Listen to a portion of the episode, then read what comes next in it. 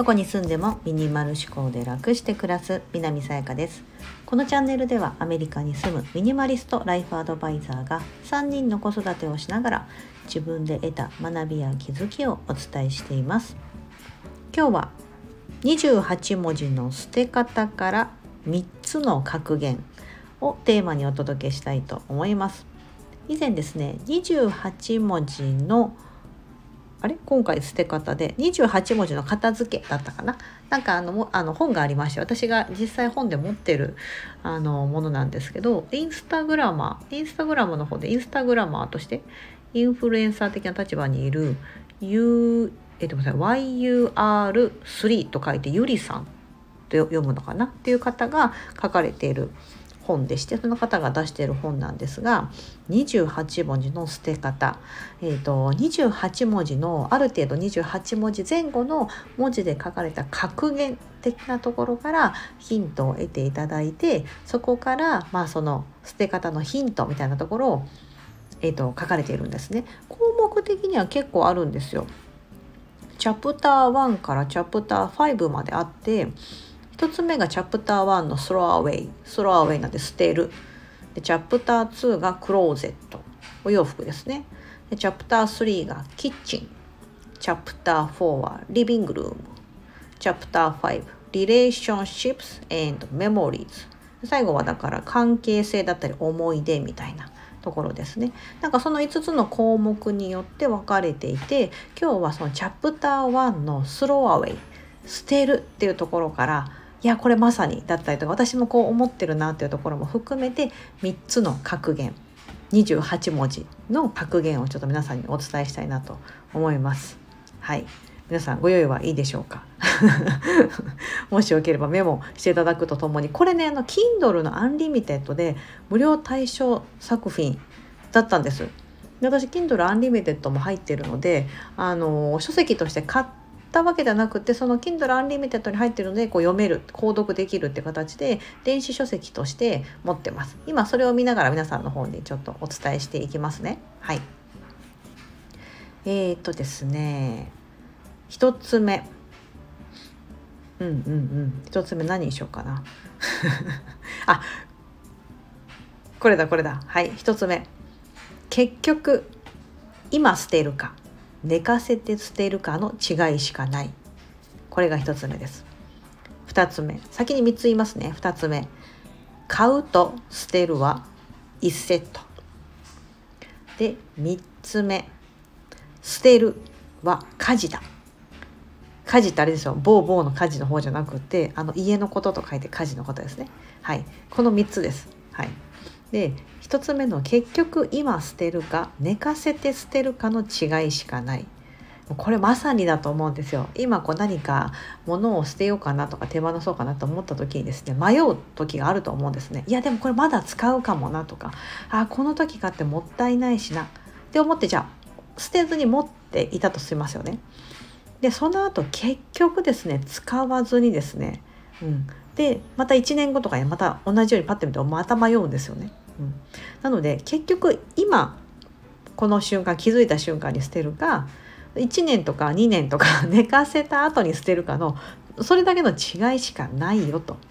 うん、いうことを書かれてそういうその格言が一つ目にちょっとお伝えしたくていやもうまさに本当おっしゃる通りだなと思うんです。うん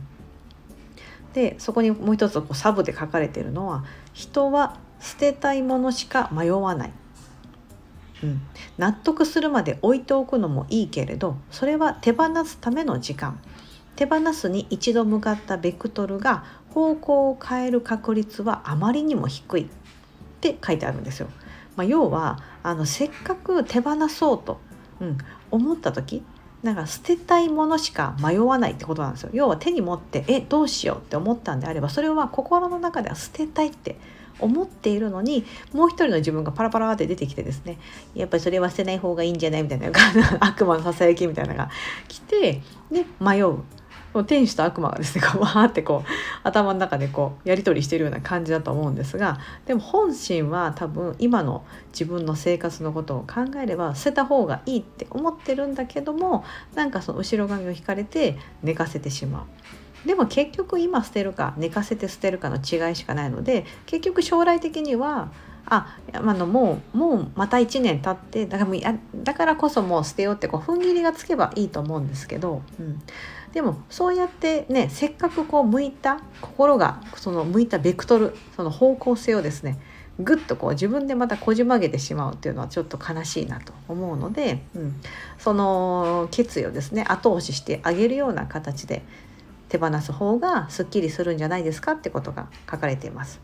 一つ目が結局今捨てるか寝かせて捨てるかの違いしかない。はい、で次2つ目が買うと捨てるはワンセット、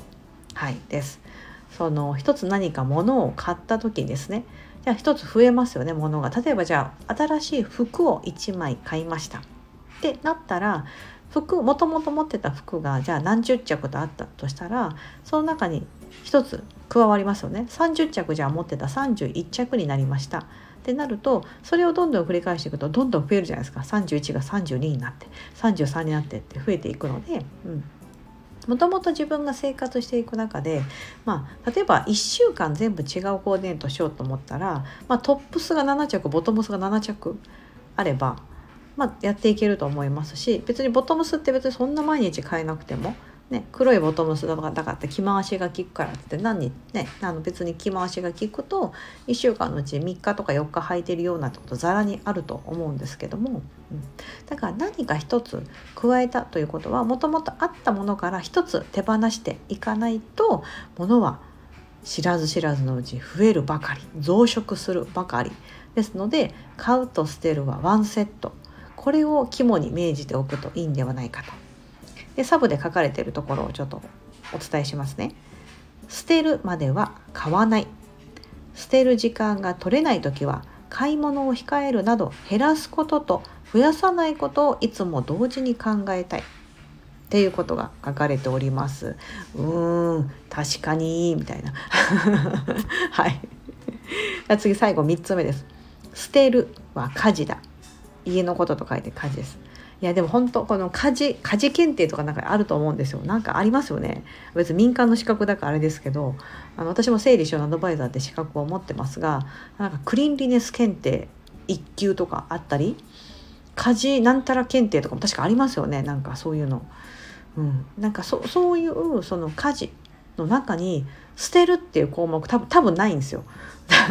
多分ないし皆さんもあの家事って聞いて思い浮かぶのかってお掃除したりお料理したりとか洗濯とかなんかそういった、まあ、よくある、まあ、当たり前のように家の中ですることですけども生活していく上で。でも生活していく上でまあ、捨てるといえばゴミ捨てかな？明らかなゴミって皆さん捨ててあの毎日夜になったらこうギュッとこう縛って生ゴミとかね縛ってあの燃える可燃ゴミみたいな感じでまとめてたりとか。あれもまあ家事検定なかったら1個入ってるかもしれませんがそれ以外のものを捨てるみたいなものって入ってないと思うんですが私はでも本当これね将来的にはこう加わるべきの項目だよなと思うんですよね。うん。捨てるっていうのは結構それなりのそのスキルがいるんじゃないかなと思うんですよ。なんか捨てる検定とかあんのかな？なんか断捨離検定とかありそうですよね。なんかこういう時はどういう気持ちで捨てればいいでしょうか？みたいななんかそういう問題があってちょっとわかんないですけど、まあ、ここもちょっとサブのあの項目を読みますね。欲しいものを手に入れることは楽しい。その楽しさの陰に隠れて手放すことの大切さは見落とされがちだ。不要品を手放すということはそれを管理する家事も同時に手放せるということ。捨てる家事から得られるものは大きい。と書かれています。確かに。その物の量はあの他にもこういろんな項目があるんですけど他の格言の中にあったのが物の量は家事の量だと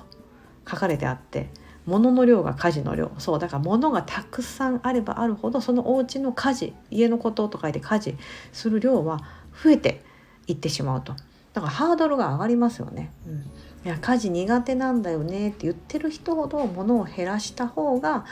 明らかに楽になるはずなんです。うんでも結構それって見落とされがちなんですよね、うん、なんかもっとうまく収納する方法とか結構そういうのにフォーカスされがちではないですか、うん、なんかこう綺麗な収納ケースをビシッと揃えてそこになんかそカテゴリー別に綺麗に分けてみたいな。でもあれこそものすごいスキルがいることなので、うん、だからまあ整理収納アドバイザーとかあると思うんですけどでもそれでビシッとやったとしてもですね結局その収まった一度収まったと思ってもまたそこから捨てることをですねやってなかったら絶対溢れてくるはずなんです。うん、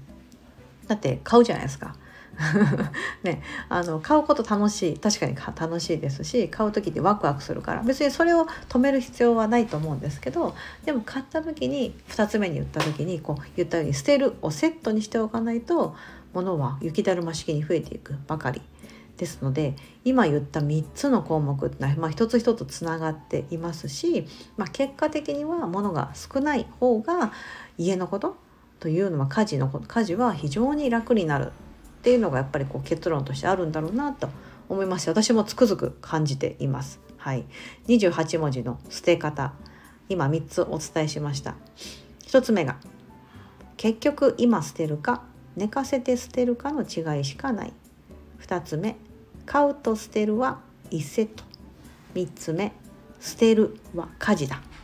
はい。この3つは私もものすごく共感しますし普段から気をつけていることだったりしますし特に一番のこの結局今捨てるか寝かせて捨てるかの違いしかないっていうのは結構迷ったけど捨てずに置いといたものとかを見返した時にああ確かにねみたいな。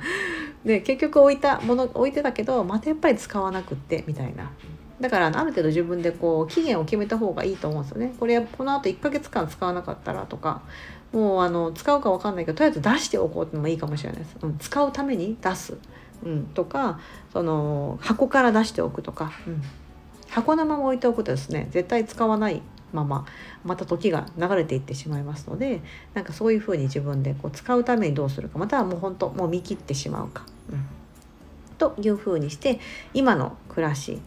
が快適で楽になる方法はどれなのかということを選び取っていただければいいんじゃないかなと思います。はい、Kindle のアンリミテッドでねあの無料で読める対象作品になっててお得ですのでもしよかったら中身ね非常に綺麗です。このゆりさんっていう方はインスタグラマーでありますので写真ねすごく綺麗に撮られていてあ、まあ、ご本人が撮ったかちょっとこの本の場合は分かんないですけど、うん、ものすごく